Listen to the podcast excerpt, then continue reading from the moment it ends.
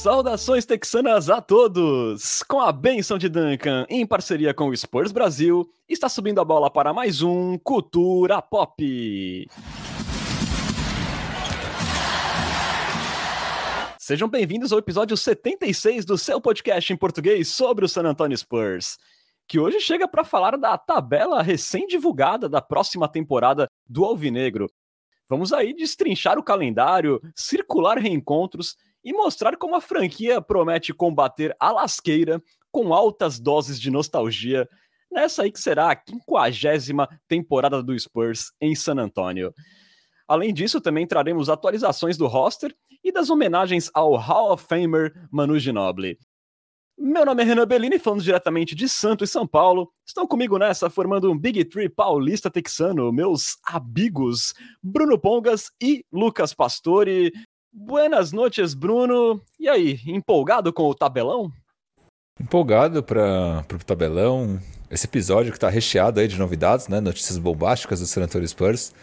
E já queria de antemão deixar meu parabéns ao novinho Devin Vassell, que completa hoje, quando a gente grava dia 23 de agosto, 22 anos de idade. Então, parabéns aí para o Vassell.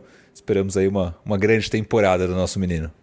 Belíssima lembrança. Somos todos vassalos de Vassell. Parabéns aí, Devin, por mais uma primavera. Boa noite, Lucas Pastore. E aí, você curtiu o casamento do Drew Eubanks aí no último final de semana? Olá, Renan. Olá, Bruno. Olá para a nossa espumante nação popista. É um prazer tocá-los novamente. E eu continuo não aguentando mais falar sobre Drew Eubanks. Pois é, né? Quem vai aguentar ele agora é outra pessoa. E antes de a gente começar o nosso papo, né? Lembramos sempre que você pode apoiar o Cultura Pop e virar um Coyote Premium. E veja só, sai de graça se você já for um cliente do Amazon Prime. É só entrar no nosso canal da Twitch e escolher a opção Assinatura Prime, que você vai ganhar acesso a benefícios exclusivos, aí como participar do nosso grupo de WhatsApp, da nossa Liga de Fantasy na próxima temporada, também ganhar emotes exclusivos lá na Twitch, e tudo isso sem nenhum custo adicional na sua assinatura. E caso você não tenha o Amazon Prime, com apenas R$ 7,90 mensais, você também pode colaborar com o Culturão e ter acesso a todos os benefícios. Um valor aí mais barato que uma coca de 2 litros na padoca. Não perca essa chance de virar um Coyote Premium. Gastou hoje, já começamos daquele jeito. O que foi gasto, Lucas Pastore? Você falou aí dos benefícios dos assinantes, né? Os assinantes também na Twitch juntam esporas mais rapidamente. E o assinante Lucas Pesca acaba de gastar 3.000 esporas para pedir para Renan Bellini ofender Kawhi Leonard. Pois é, né? Judas, conspirador, inimigo da felicidade e do amor, que não merece o sorriso puro de uma criança.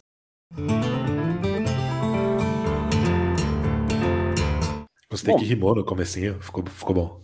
Ficou poético. Yuri Colonese, que é um grande poeta, ficaria orgulhoso de mim nesta ofensa.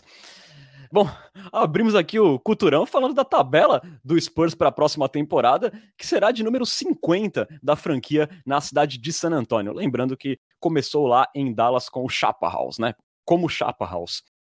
Infelizmente, aí com o time no meio dessa reconstrução, né? O comentário clichê de que não tem jogo fácil cabe muito bem nessa situação, né? E ainda segundo análises estatísticas que levam em conta ali tempo de descanso dos times e dos oponentes, a tabela do Spurs é a segunda mais complicada, atrás apenas do Thunder, sendo que o Spurs também é um dos times com mais jogos em noites seguidas, né? Os famosos back-to-backs, sendo 14 no total. Mas se a temporada aí não reserva grandes expectativas em termos de resultados, ao menos o Spurs investiu pesado em festividades para celebrar aí o seu cinquentenário, né? Com muita nostalgia.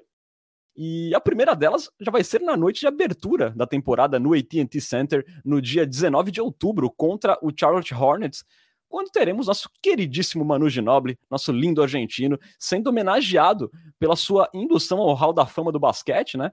Ali na ocasião, nesse jogo com o Hornets, durante o intervalo, será revelado o banner atualizado da camisa dele, né? Agora com as inscrições ali embaixo de Hall da Fama, né? Como tem o Tim Duncan, como tem o David Robinson. E aí, depois dessa estreia com o Charlotte Hornets, com festividades, o Spurs já vai encarar aí uma sequência de 4 jogos na estrada, sendo ali o primeiro back-to-back contra Pacers e Sixers, e depois mais 2 partidas com o Minnesota Timberwolves.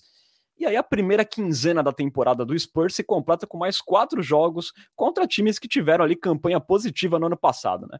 Bulls, Timberwolves novamente, Toronto, e aí um primeiro jogo, digamos, circulável contra o Los Angeles Clippers no AT&T Center e um possível novo reencontro com Judas. Temos aí festividades, mas também já temos aí uma tabelinha bem salgadinha nesse início.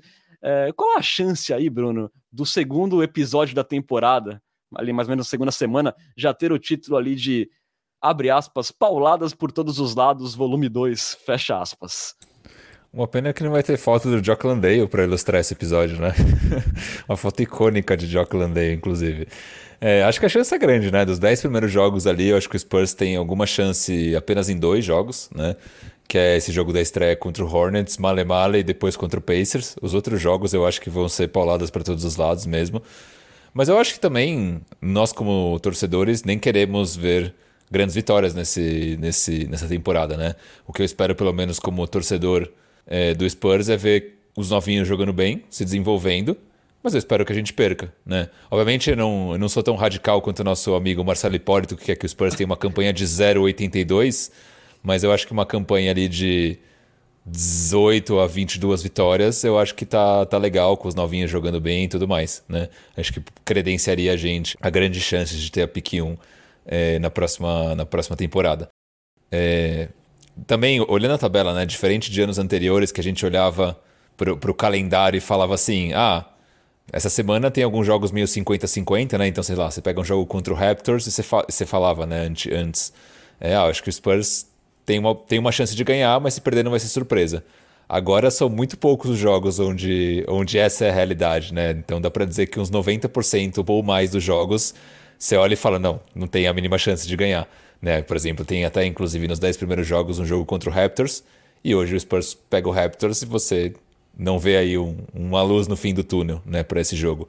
Mas eu acho que faz parte também desse processo de rebuild, né? Eu acho que essa temporada realmente vai ser uma temporada mais sofrida, mas eu acho que nós como torcedores também a gente tem que calibrar um pouco a nossa expectativa.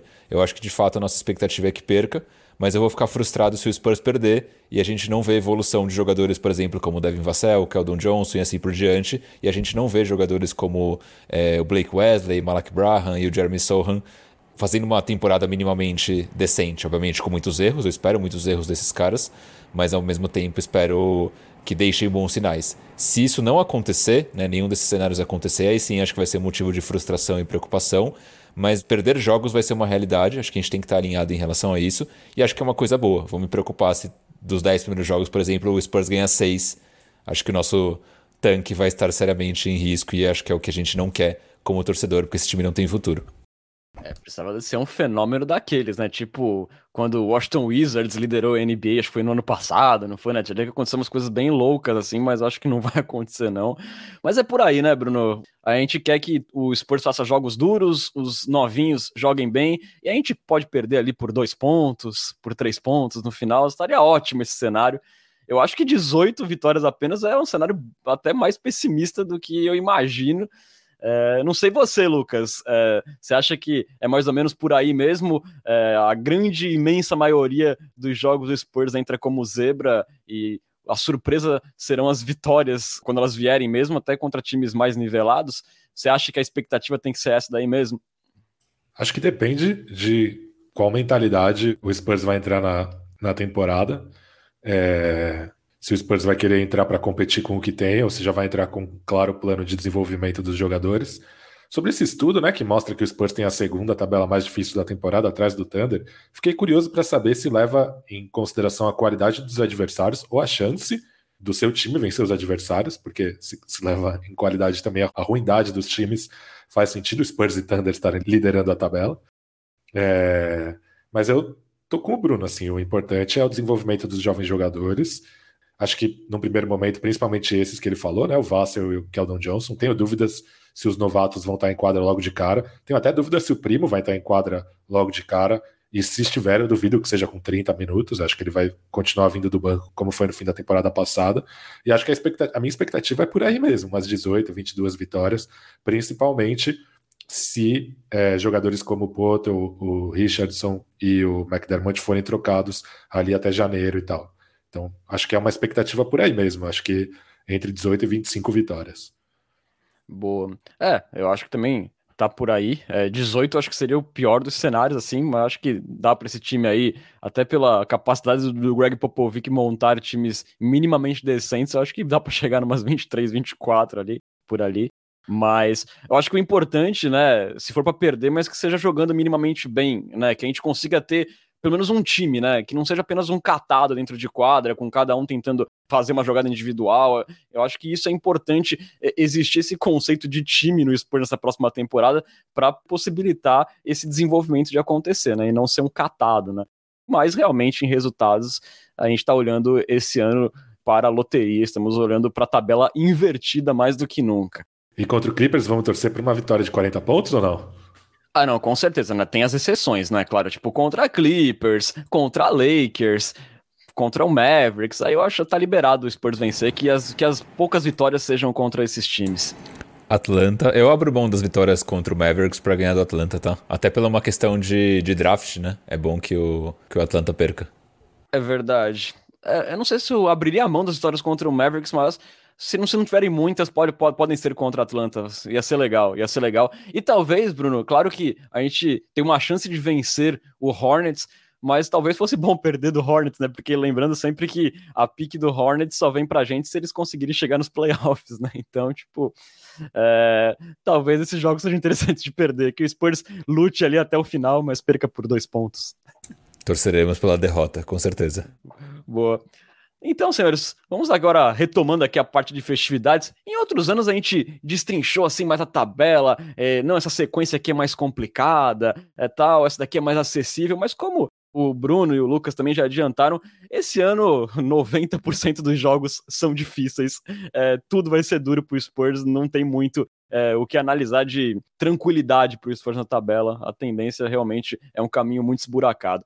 Mas retomando essa parte de nostalgia, de festividades, sem dúvida aí o anúncio no calendário que mais aqueceu os coraçõezinhos alvinegros foi o de que o Spurs vai mandar 4 jogos fora do AT&T Center e um deles será no saudoso Alamodome, né? 20 anos ali após a última partida do Spurs lá, que foi uma derrota para o Lakers na semifinal de conferência 2002, né? Foi o último ano do Spurs antes de mudar para o AT&T Center. Esse jogo será no dia 13 de janeiro, esse retorno ao Alamodome, contra o Golden State Warriors, atual campeão, e será o único jogo do Spurs com TV nacional, né? Vai passar no ESPN, e vai ser um jogo que o Alamodome, né? Para quem não conhece, né? O Alamodome é um estádio com capacidade para futebol americano, futebol, um estádio muito grande, que o Spurs usava numa configuração menor na época que jogava lá, com uma divisão no meio e tal, ele era todo adequado para o Spurs mandar os jogos lá, foi a segunda arena do Spurs, né, antes de ir para o AT&T Center, e naquela época o Spurs recebia no Alamodome em torno de, por exemplo, na final da NBA de 99, o Spurs teve uma média de 39 mil pessoas por jogo lá, que é um número muito grande, né, se a gente levar em conta que a média de público na NBA é em torno de 18 mil, né, na maioria das arenas. Mas para esse jogo em especial do Spurs contra o Warriors no dia 13 de janeiro, o Alamodome vai estar apto para receber 65 mil pessoas, ou seja, ele vai estar aberto totalmente, como se fosse um jogo de futebol americano. Então o Spurs vai ter nesse jogo a chance de bater o recorde histórico da NBA, que foi uma partida entre Chicago Bulls e Atlanta Hawks no Georgia Dome em 1998. Na ocasião, o público foi de 62 mil pessoas, o Spurs pode, nesse jogo no Alamodome, chegar aí a 65 mil pessoas e bater esse recorde. Um jogo que certamente vai reservar muitas emoções, né, Lucas? Eu acho que deve ser o grande momento, o momento de maior expectativa da temporada. Queria perguntar o que você achou desse anúncio e para você emendar também se o remédio para esse ano vai ser mesmo essa nostalgia e relembrar todas as glórias da franquia nos últimos 20 anos. Vamos viver de pequenas vitórias, principalmente as extra-quadra, né? Porque as dentro de quadra vão ser difíceis. Você falou que vai ser uma partida de muitas emoções, né? Principalmente antes e depois do jogo em si, porque acho que durante as emoções não serão muito boas aí no nosso confronto contra a franquia Golden State Warriors. Mas até mesmo a escolha do adversário, né? Do jogo foi boa, buscando esse recorde, né? Porque eu acho que vai ser um jogo que vai atrair muitos fãs de NBA que não necessariamente são torcedores do San Antonio Spurs, ali da região.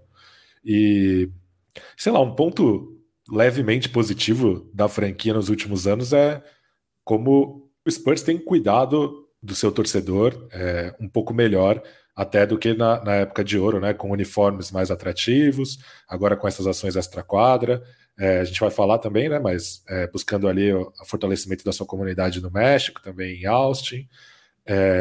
Então, isso é um lado positivo do que tem acontecido. Acho que o Spurs tem entendido que a simples existência de um time competitivo com Duncan, Ginóbili e Parker não é mais bastante para manter os ticket holders, né? Os torcedores que compram o ingresso da temporada inteira, que enchem o ginásio. O Spurs tem perdido as rendas de playoff, né, que são importantes, e nem as de play-in tiveram, né, porque o Spurs perdeu 2 jogos na estrada. Então, esse tem sido um lado legal, e acho que esse jogo no Alamodome tem tudo a ver com isso. É um incentivo para a comunidade ir em um jogo, mesmo em um jogo que o Spurs tem chances ínfimas de vitória. Então, isso tem sido legal na franquia nos últimos anos, aí, já que, né, a gente gosta de ser azedo aqui, mas quando dá para elogiar, a gente elogia também. Não, com certeza, né, Lucas? E vai ser um jogo, assim, que vai atrair muito torcedor, muita gente que frequentava o Alamodome na época e por algum motivo não frequentou mais, porque às vezes as pessoas mudam de estilo de vida, mudam de prioridades, não conseguem mais ir, os preços encarecem. Eu vi um tweet hoje de uma pessoa comentando na publicação que ela costumava sair da escola e ir pro Alamodome porque era muito grande, tinha muito ingresso barato lá no alto, e no AT&T Center ficou mais difícil. Então vai ter muito desse saudosismo. A gente lembra que quando o Spurs se sagra campeão da NBA, né, nas 5 oportunidades que teve, tem sempre uma tradição que, além do desfile no Riverwalk, né, que é uma parada ali que vão nos barquinhos, os jogadores com a taça, e ela termina sempre no Alamodome, com o Alamodome lotado para celebrar o título do Spurs. Então vai ser legal ver um jogo de novo, né, de temporada regular lá, um jogo pra valer, né, e eu imagino, né, Bruno, que pra você também é muito especial isso, porque eu acredito que você aqui é o torcedor mais antigo de nós três, que assiste o Spurs há mais tempo. Você viu o Spurs no Alamodome muito, né, na televisão. Eu queria te perguntar pra tu como é que você reagiu a esse anúncio aí, e se esse deve ser mesmo o grande momento da temporada. Eu fiquei bem feliz, né? Eu gostei muito disso, até pegando carona no que o Pesca falou, dessa expansão, entre aspas, do San Antonio Spurs para outras regiões, onde a gente pode ter uma potencial fanbase bastante grande, né? No México, principalmente, mas também em Austin, onde, querendo ou não, a gente já tem alguma raiz por conta da G-League. É a capital do estado, né? Uma cidade emergente nos Estados Unidos, por assim dizer, mas esse jogo contra o Warriors no Alamodome com certeza é a cereja do bolo, né? Para quem viu jogos memoráveis do Spurs por lá, eu acho que vai ser, pelo menos, bastante saudosista, né? Vai ser aí um pouco nostálgico. Uma pena que é um jogo muito difícil, né? Então, provavelmente, quem pagar o ingresso para estar ali naquele momento vai ver o Spurs tomar uma tunda do Golden State Warriors, mas também a gente nunca sabe se o Golden State Warriors vai estar completo nesse momento, ou se eventualmente vai poupar algum jogador. Então, de repente, pode ser que pinte aí com o Quinter Witherspoon jogando, vai saber. Imagina, o cara paga o ingresso para ver Stephen Curry, ver Quinter Witherspoon, um pouco de frustração, mas pra gente seria bom até.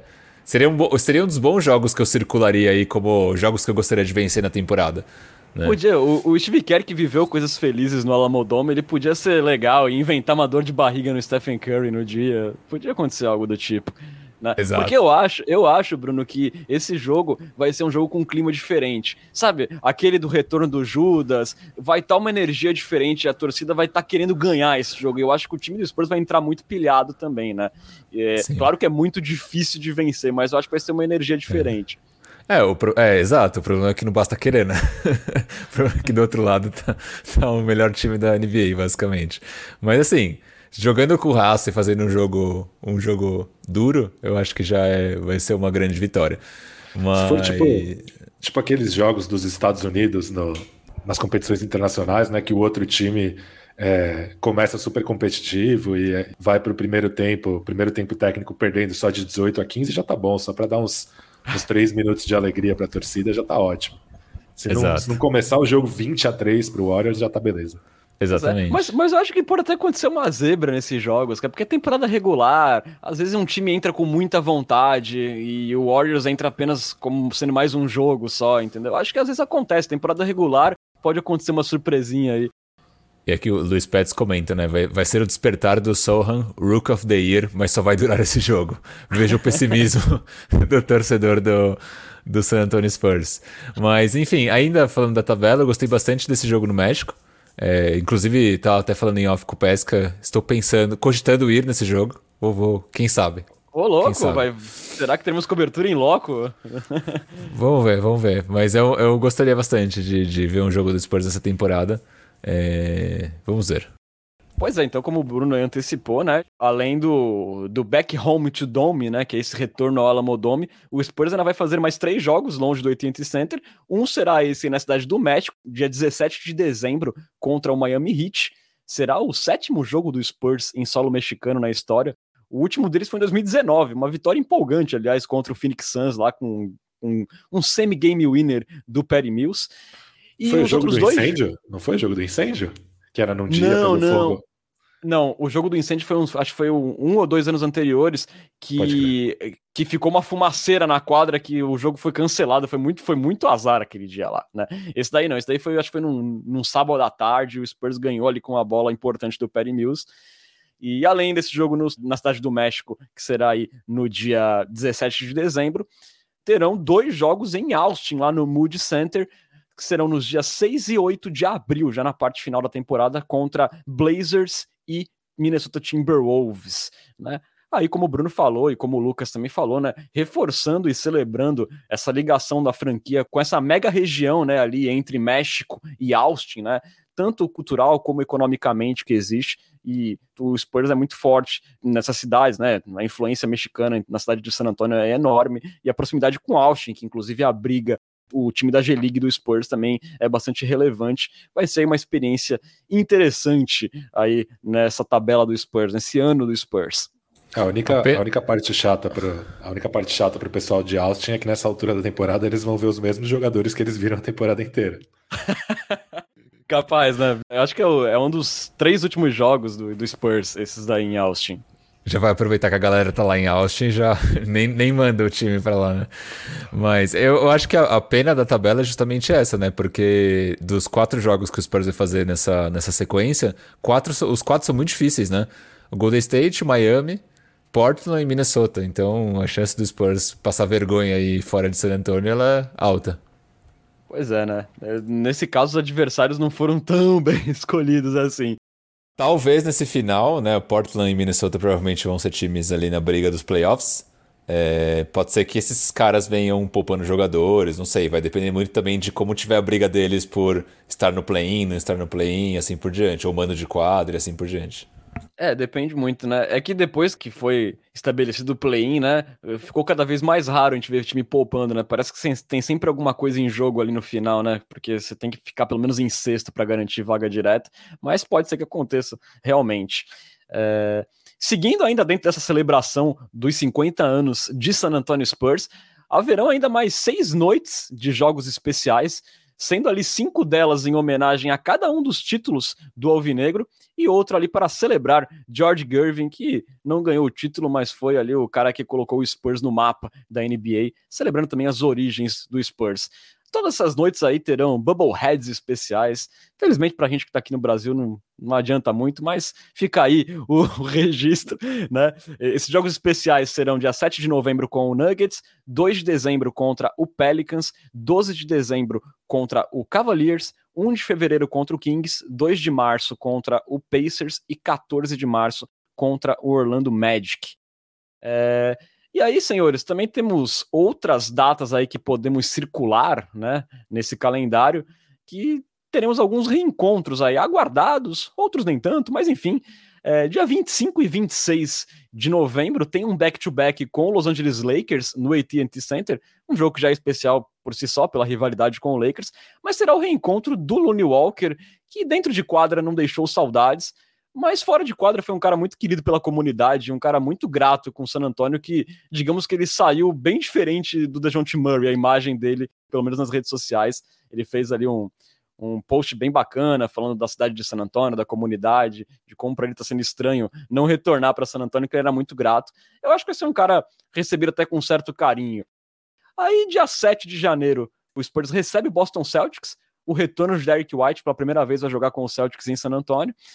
E aí, dia 11 de fevereiro, o Spurs visita o Atlanta Hawks do ex-líder, lá na Geórgia, e 19 de março recebe Dejounte Murray no AT&T Center.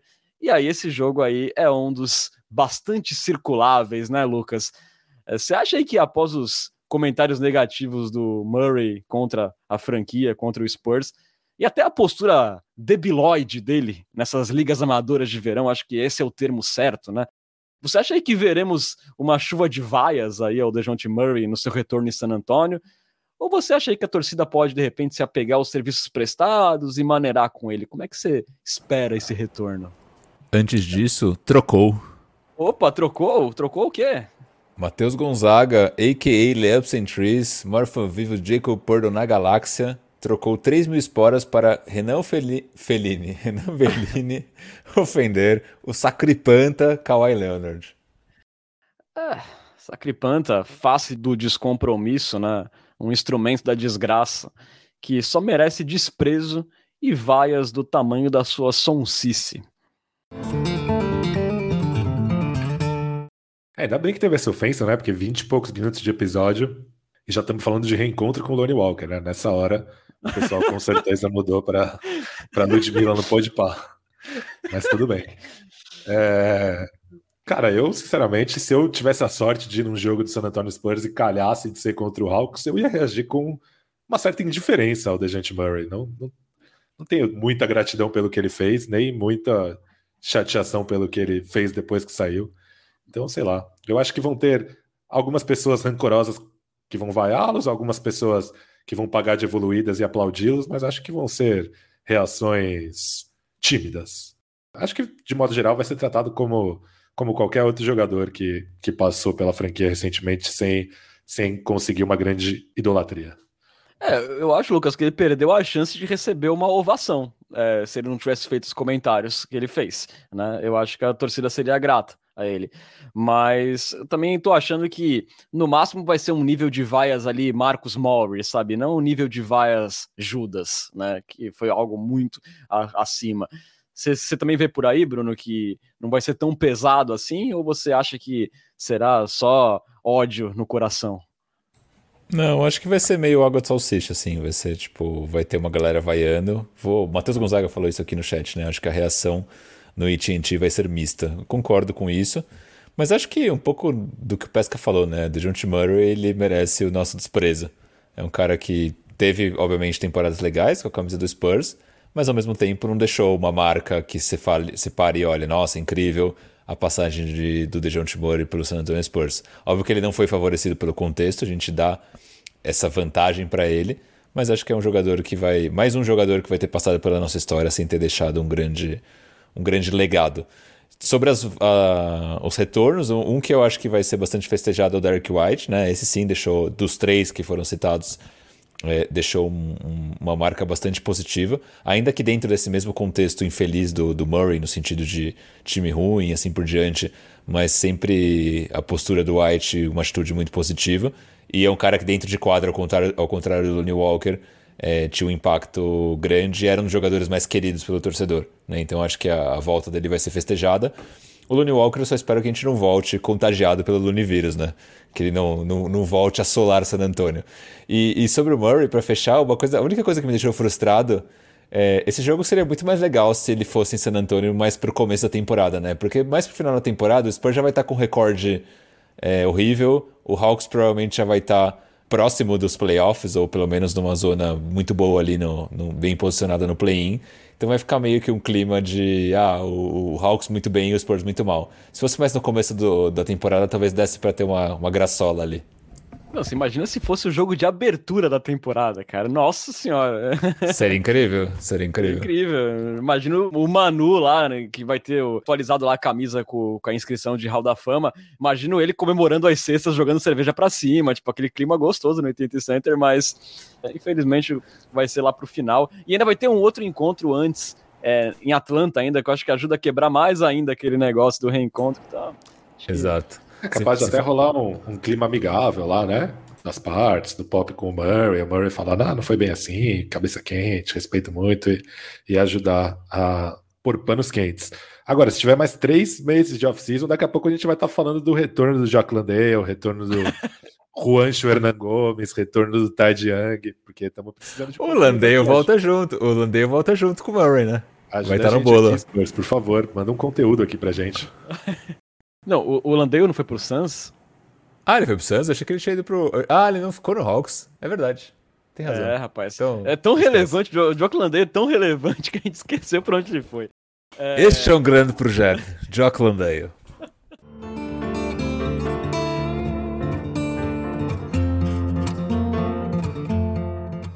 Falando aqui de outro ponto importante que a gente sempre tem que falar do calendário do Spurs, que é a Rodeo Road Trip, né? Aquela famosa sequência anual de jogos fora de casa, por conta lá de um grande evento de rodeio que é sediado no AT&T Center, sempre no mês de fevereiro.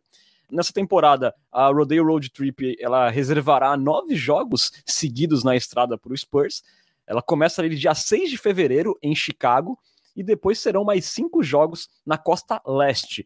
Um em Toronto, depois um back-to-back com Detroit e Atlanta, um desses reencontros aí com o Murray, depois um jogo em Cleveland e outro em Charlotte, no dia 15 de fevereiro. Aí, no meio dessa rodeio trip, tem a parada do All-Star Break, e no dia 23, o Spurs volta aos trabalhos no Oeste, visitando aí uma vez o Dallas Mavericks e 2 vezes o Utah Jazz. Ao contrário do ano passado, né, que o Spurs teve uma road trip extra ali em dezembro, nessa próxima temporada, além da Rodeo Road Trip em fevereiro, o Spurs vai fazer no máximo 5 jogos seguidos fora de casa, ali durante a turnê na Califórnia, né? Quando encara Lakers, Clippers, Warriors, Kings, ali no mês de novembro. E também para não deixar passar batido para vocês, né? O Spurs também conheceu seus compromissos na pré-temporada. O time volta à ação no dia 2 de outubro, anote aí, 2 de outubro contra o Houston Rockets, lá em Houston. E depois serão mais 4 jogos. Contra Orlando e New Orleans em San Antonio, Jazz em Utah e o Thunder de novo no AT&T Center. É a tabela da pré-temporada do Spurs aí no comecinho de outubro para você ficar ligado. Não, só falar uma coisa sobre a Rodeo Trip, provavelmente vai ser, durante a Rodeo Trip, provavelmente vai ser a trade deadline, né? A data ainda não foi confirmada exatamente, mas nesse ano ela foi dia 10 de fevereiro, então provavelmente vai ser durante a Rodeo Trip, então... Provavelmente alguns jogadores terão que fazer malas bem gordas para a viagem. Pois é, até porque a maioria deles não é que nem o Shaquille O'Neal, né? Que quando ele foi trocado lá, ele foi no Walmart e gastou $70 mil, né? Tem alguns jogadores ali. É um pouco mais difícil de fazer o que o Shaq fez, né? Comprou uma casa nova, assim, da noite pro dia. Boa lembrança aí do Lucas, portanto. Uma rodeio trip, né? Que se fossem anos que o esporte tivesse minimamente competitivo, ela até é mais acessível que a do ano passado, dos anos anteriores, né? Mas, enfim, esse ano não é o caso. Tudo é difícil pro Spurs. Dá pra esperar 9 derrotas aí, inclusive, né? Tranquilo, acho que dá pra engatar aí uma boa sequência visando o draft.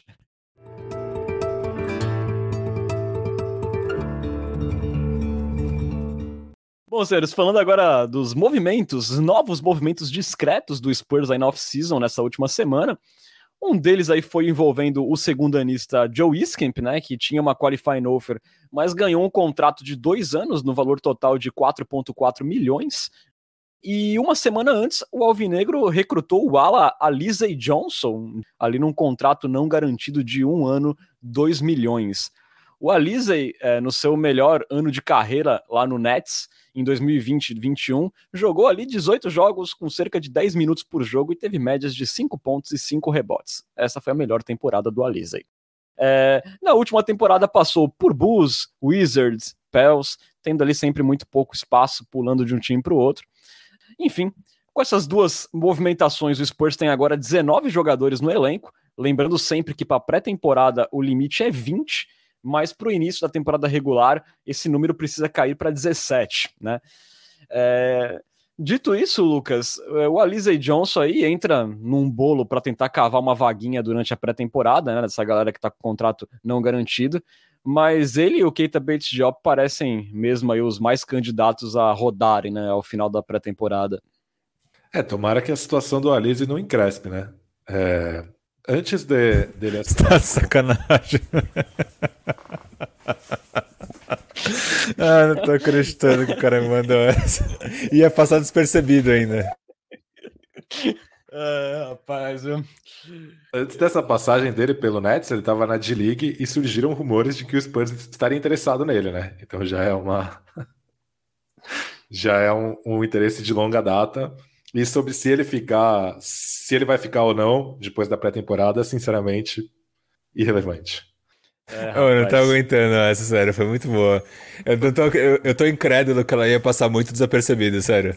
Não, ele tava seguindo o raciocínio, tipo, o mérito do Pesca permanecer sério depois de fazer um tuduntz é maravilhoso, cara.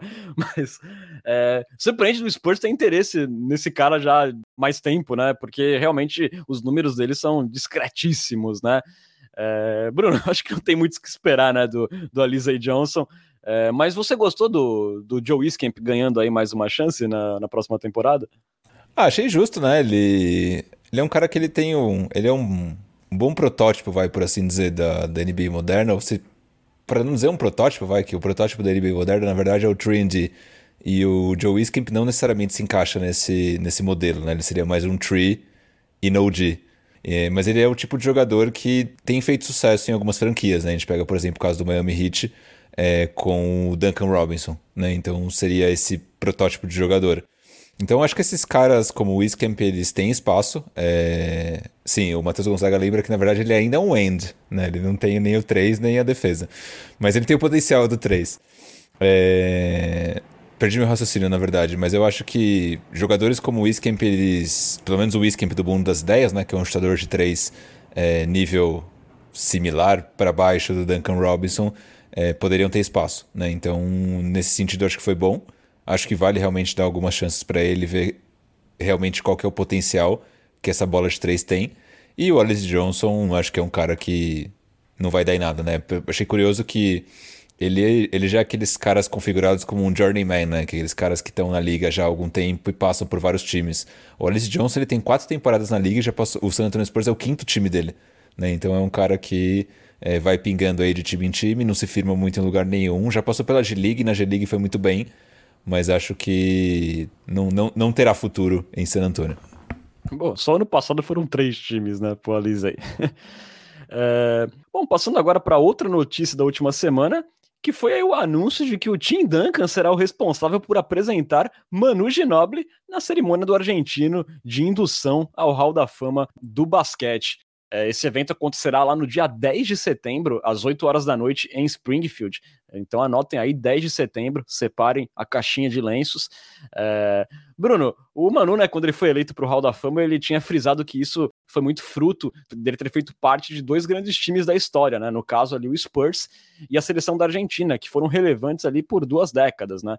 Então acho que nada mais justo, né, do que o companheiro mais importante que ele teve faça parte dessa cerimônia. E vamos ver, né, se o Tim Duncan tá um pouco mais desenvolto nessa parte de discursos, de cerimônia, né? Vai ser um bom teste aí pro nosso velho time. Acho que não é muito a dele, né? O lance do Duncan é realmente fazer bank shot e tá tudo bem. Não, acho que vai ser legal pro torcedor do San Antonio Spurs que acompanhou, né, a era Manu. Eu acho que vai ser um grande momento.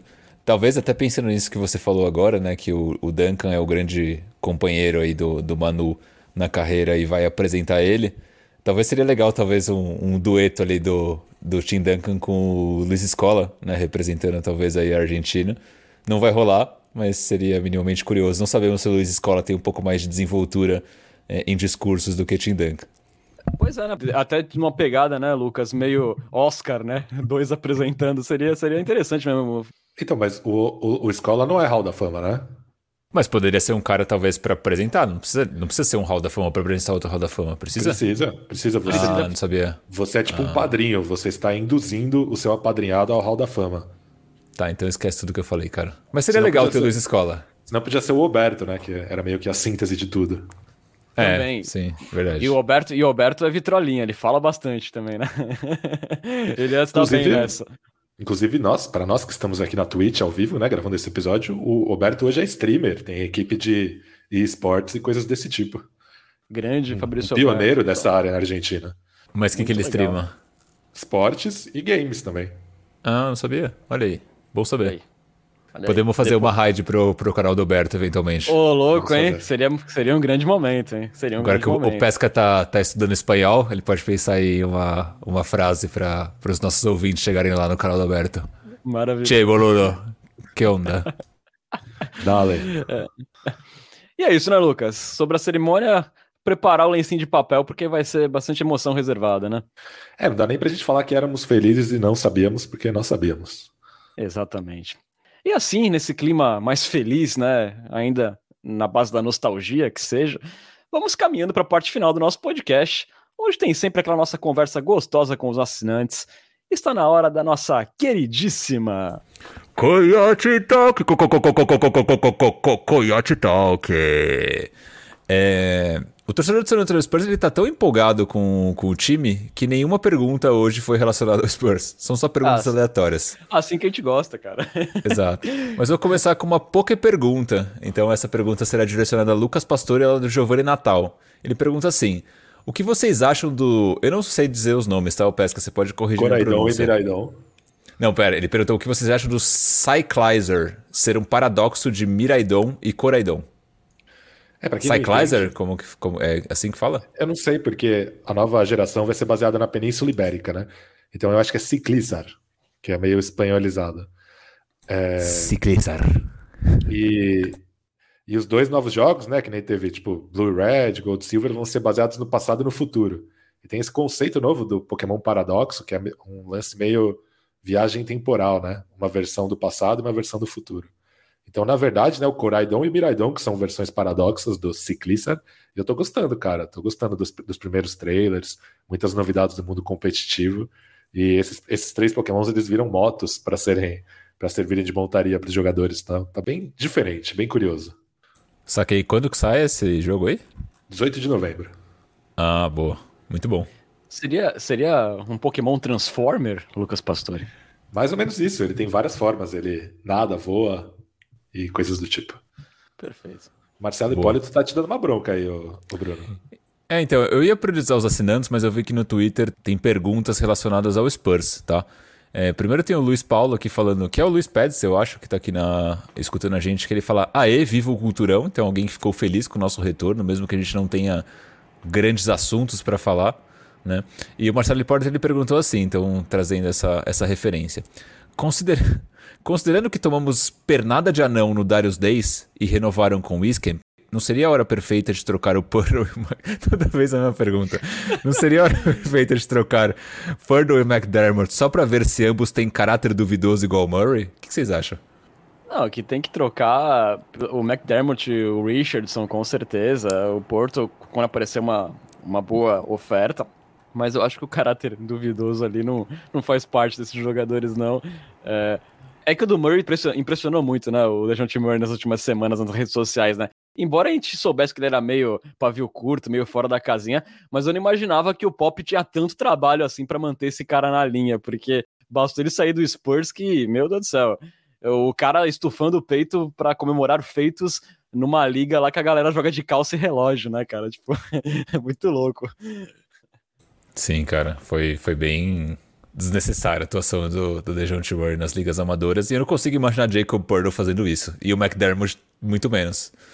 Não, então... não. Jakob Poeltl é aquele amigo de todo mundo, cara. Eu penso no Jakob Poeltl, eu lembro daquele comercial da ATB dele com os cachorrinhos, cara. Exatamente, exatamente. Aí o José Carlos Doprado, ele pergunta assim, qual a melhor estratégia para os minutos do... O pessoal tá bem obcecado com Poeltl, Richardson e McDermott, né? Mas ele pergunta, essa pergunta é boa, achei. Melhor estratégia para os minutos de Poeltl, Josh Richardson e Doug McDermott, menos minutos e foco nos jovens ou colocar para jogar pensando que podem se destacar para render uma trade? Esse sim é o verdadeiro paradoxo de San Antonio. E aí? Eu sinceramente não acho que esses três jogadores estão no mesmo balaio. Eu acho que tem uma diferença algumas diferenças consideráveis do Porto para os outros dois. A primeira delas é que não há um jovem prospecto ocupando os minutos na 5, a não ser que o Spurs veja o Sochan como um pivô, que eu não acho que é o caso, mas pode ser, aí já muda totalmente. E segundo, que eu também sou a favor disso que o Renan disse, né? Eu acho que o Spurs tem que ter cara de time tem que tentar se manter competitivo, tem que manter principalmente a sua identidade defensiva, que foi uma coisa que Filadélfia fez, mesmo nos anos de tanque. Era uma defesa, segundo várias estatísticas avançadas, acima da média, quando tinha seus titulares em quadra. Depois, quando vinha aquele fim de banco de reservas, que era um catadão, obviamente piorava. Eu acho que o Poeltl, ele é um cara que ajuda o time a funcionar dos dois lados da quadra, sem precisar de protagonismo. Então, acho que ele é o coadjuvante perfeito para um time que tem em seus prospectos, basicamente jogadores de perímetro, no máximo jogadores ali da posição 4, como o Keldon Johnson, que é discutível se realmente é um ala pivô, e o Sochan, que eu acho que é um cara que não vai começar a temporada jogando. Então, eu acho que o Poeltl não é um cara que o Spurs deveria estar desesperado para trocar, mas acho que deve ser trocado sim, se receber uma proposta boa. Já o McDermott e o Josh Richardson, eu estaria muito mais aberto a trocar, estaria inclusive ativamente oferecendo-os ao redor da liga, justamente porque eles ocupam o espaço de outros caras que precisam desses minutos. Cara, não tenho muito mais coisa a acrescentar, o Pesca gabaritou na resposta dele, é por aí mesmo. É importante o Spurs ter uma cara de time, ter uma estrutura de time, e para isso acontecer, o Jakob Poeltl é essencial, eu acho, né? Acho que até pelo menos nesse início, né? Ainda ser ali uma espinha dorsal do time, que faça funcionar nesse começo, que o time vai estar diferente do que foi ano passado. Eu acho que ele pode ser importante nisso.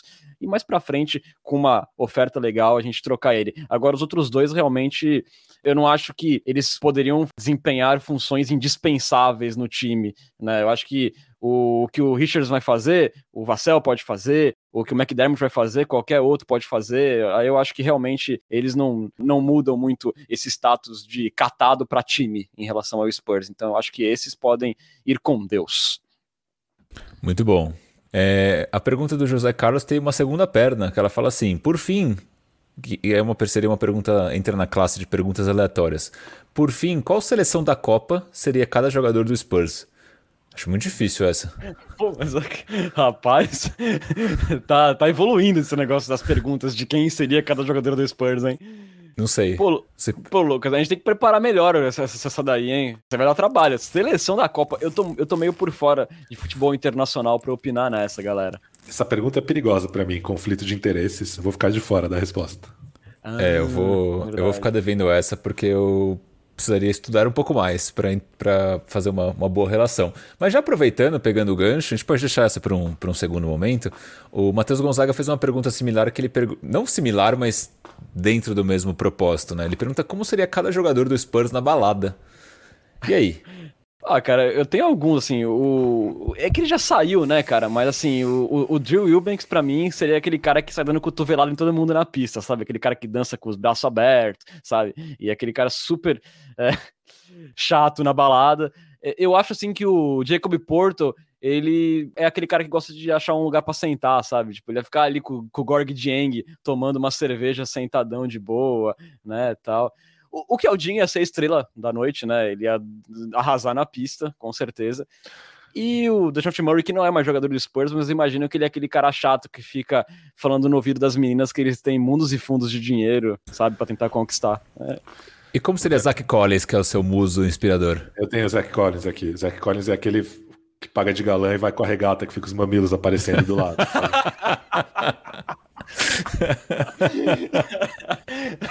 E o Keldinho é o que bebe e fica falando pros amigos que ama eles e abraçando e tal.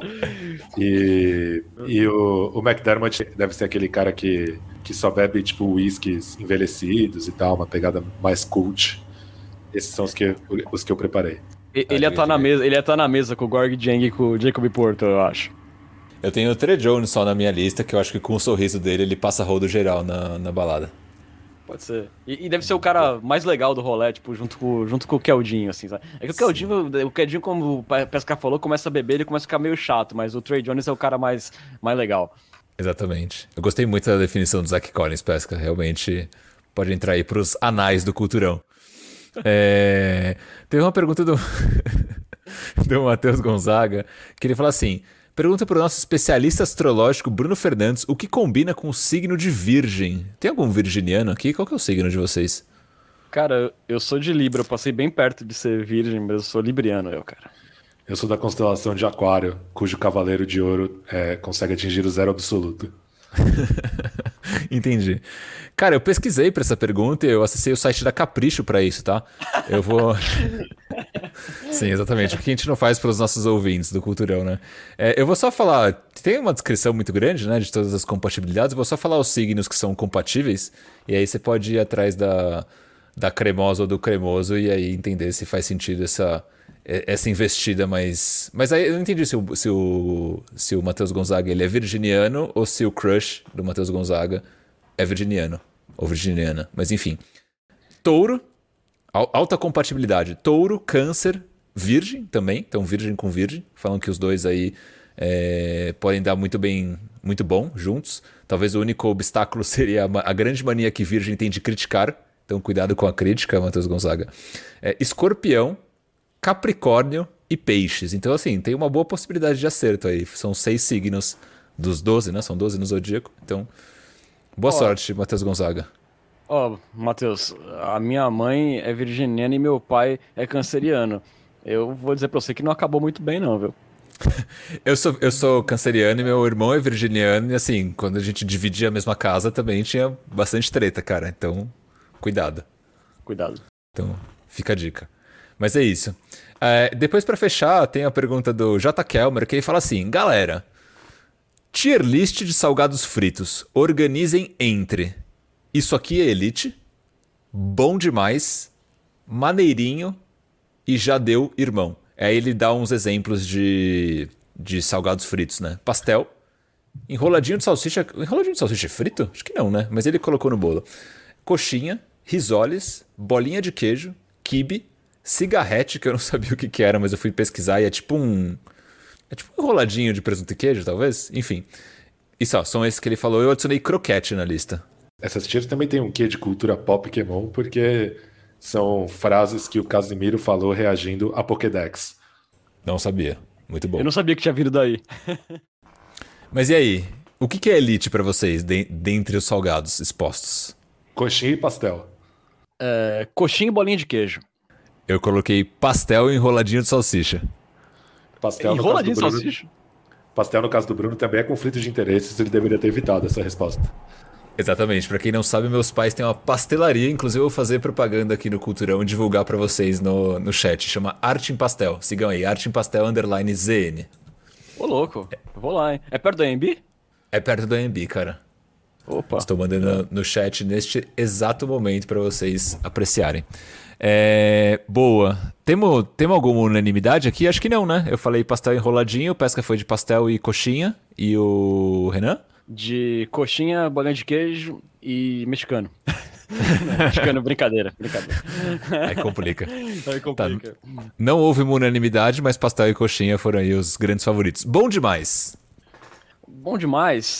Caraca. Pastel é bom demais pra mim. Pra mim é quibe e bolinha de queijo. Eu fui de bom demais, coxinha e risoles. Maneirinho. Risoles é maneirinho. Pra mim, risoles e cigarrete. Eu coloquei bolinha de queijo, quibe, cigarrete e eu adicionei croquete na lista. Croquete entra onde na lista de vocês? Maneirinho também na minha. Maneirinho. Croquete, maneirinho.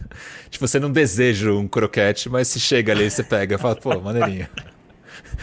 Não sei se alguém deseja o croquete, mas enfim. É isso. Já deu irmão, eu não coloquei nenhum, porque eu gosto de todos os citados. Pô, eu coloquei enroladinho de salsicha aqui, uma grande discordância entre o meu paladar e o de Bruno Pongas. Eu também coloquei enroladinho de salsicha. Porra, enroladinho de salsicha é bom demais. Onde entraria empadinha nessa lista? Pra mim, empadinha seria um grande já deu irmão. Não, maneirinha. Eu gosto de empadão, sabe? Tipo aquelas tortas de frango. Aí eu acho muito bom, mas empadinha eu acho já deu irmão, velho. É. E pão de queijo? Pão de queijo pra mim entra em bom demais. Não, pão de queijo é elite. Isso é elite, velho. Mas é que vai frito, velho. Não, o quê? Não, sim, eu tô só pensando em coisas a mais. Mas é elite. Boa. Pra fechar, mini pizza. Mini pizza pra mim é bom demais também. Bom demais. Fechamos então, rapaziada. O Matheus Gonzaga perguntou no final se buraco quente conta como salgado frito, mas Renan Bellini se antecipou ao humor que viria. Rapaz, não pode entrar dessa vez, mas na festa junina podia, viu? Eu sempre vou defender isso. Aqui, ó, Matheus Gonzaga fala que se criticarem pão de queijo vai ter briga com a filial mineira. Não, é heresia você falar mal de pão de queijo, mas até eu que não sou mineiro acho uma heresia falar mal de pão de queijo, é muito bom. Mas que eu não falei mal, eu falei que é bom demais. Tipo, bom demais, pô. Exato, bom demais. Exato. Bom demais. Pô, a gente tem que fazer mais Quiet Talk, cara. Eu acho que a melhor hora do podcast é essas perguntas aleatórias, ainda mais nessa fase do Spurs, cara. Vamos parar de falar de tabela, parar de falar de elenco, vamos falar de salgadinhos fritos. Muito melhor. É isso.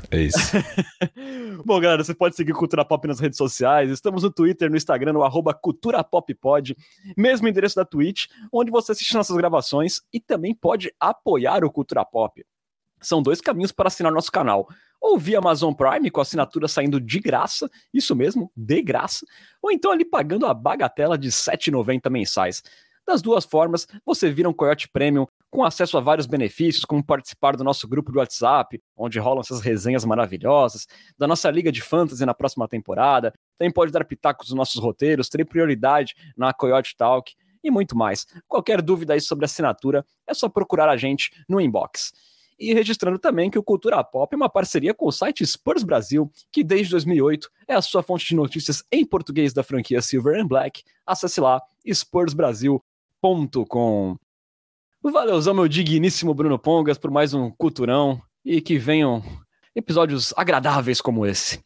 É isso, boa noite Renan Bellini e Lucas Pastore, espero que a gente assista muitos episódios aí recheados de salgadinhos fritos para pelo menos entreter a gente nas noites dolorosas de San Antônio. Grande abraço a todos. Valeuzão, meu queridíssimo Lucas Pastore, por mais um Culturão. Valeu você, Renan, pela mediação calendarista. Queria também agradecer meu amigo Bruno pelos comentários atemporais, e aí é como diria o grupo Boca Louca, hoje é uma data especial. Boca Louca, especialíssima. Valeu, galera. Vocês estiveram na companhia de Bruno Pongas, Lucas Pastore e Renan Bellini. Voltamos logo mais com muito mais informações e análises sobre o Spursão. Muito obrigado pela audiência e até a próxima. Tchau!